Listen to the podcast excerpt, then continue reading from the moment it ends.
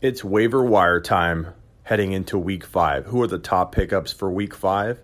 Uh, make sure if you're not subscribed to youtube.com slash the fantasy football show, you do go subscribe to that and, and get on over to sleeperu.com for more detailed write ups and talk about week five waivers, week five busts, week five buy lows, all of that.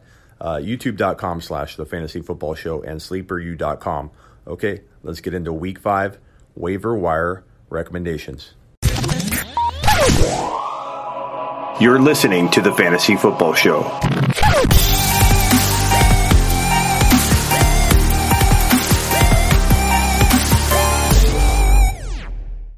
Jordan Howard's got to be one of the players you want to look to see is available because you can turn him and trade him. Um, I don't know that I rank him number one in terms of all the add drops this week. Uh, guy I'm going to go over in a minute.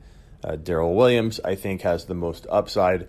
But I will say that Jordan Howard might have a lot of trade value that that, that window is going to close. So 100 yards and a touchdown would be a stretch for him moving forward, but people might expect him to deliver that kind of workload given that he had three TDs in his last game. Pick him up if available and, and turn him. But is he the number one pickup talent wise? Uh, I, I don't know that I would say that.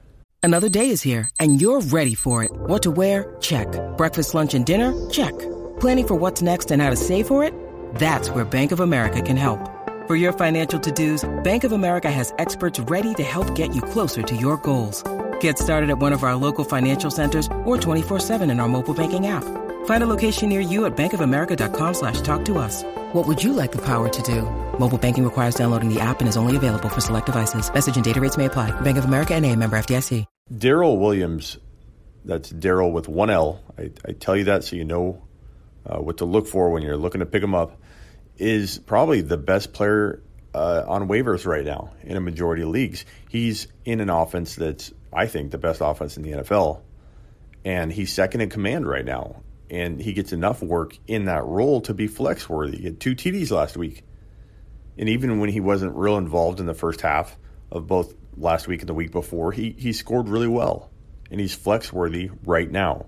And if McCoy, who's injury prone and older, goes down for now, and this is it's a very volatile situation, it would be Darrel Williams they'd turn to and lean on, and he'd be a top, uh, I believe, top 12, top 15 running back in fantasy right out of the gate if he's playing a majority of the snaps uh, in that offense. Um, he could be potentially a low end running back one if they decide to feed him a full workload. That warrants the top pickup when you're talking about the Kansas City Chief offense. So if he's available, make sure you grab him and consider starting him at your flex spot.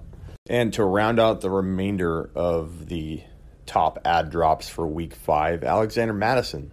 He was available in, I believe, close to 75 80% of all leagues heading into last week. And given that the Vikings fell flat in terms of running the ball this week, and he was most likely a lot of people's most recent add, you could see him in the first round of waiver wire adds and drops be dropped in a ton of leagues. Scoop him up. He's a league winner if he gets in there. I hope he doesn't get in there, but if he gets in there, he's a league winner. AJ Brown looks like a beast for the future and really the now, even in that situation which I thought would hamper him, he's delivering and he looks like an animal in that offense. And he could be as good as John Brown, um, Hollywood Brown, those type guys, probably moving forward. John Ross easily could be like those guys are flex worthy. He could be that for you in in the remainder weeks uh, heading into week five. So grab him. Don't hesitate to potentially use him as your wide receiver three, or at least wait a week and see see what's what. But uh, beast in the making. This guy's an animal. One of the better route runners coming out of the 2019 NFL draft class, and I see him reaching the levels of, of all these other really good wide receiver threes and with upside for more. And Courtland Sutton, two TDs in week four. Uh, the guy's, a, a, I think, a, a, star in the making as well. Um, maybe he won't be a top two or three or four wide receiver in fantasy for the future, but he has top 10 potential wide receiver upside. No question about it. He's showing signs of that. Make sure Will Dissly isn't available, the Seattle Seahawks tight end. Uh, Nyheim Hines, Jordan Wilkins could get some run with Marlon Mack potentially hurt. Um, if Mack plays, he has the KC off uh, KC matchup this week, which is really good. Uh, but if he sits, then Hines or Wilkins, and we don't really know which one yet. Hines is using the receiving game. Wilkins would probably be used between, between the tackles. These are two players to potentially pick up. Uh, Ryquell Armstead, the backup running back in Jacksonville. Fournette's being used a ton, very injury prone player. Armstead could have value moving forward. Um, if uh, if Fournette gets banged up, which I anticipate to happen, and I still high on Fournette coming off that 200 yard game. Definitely sell high on Fournette. I don't trust him.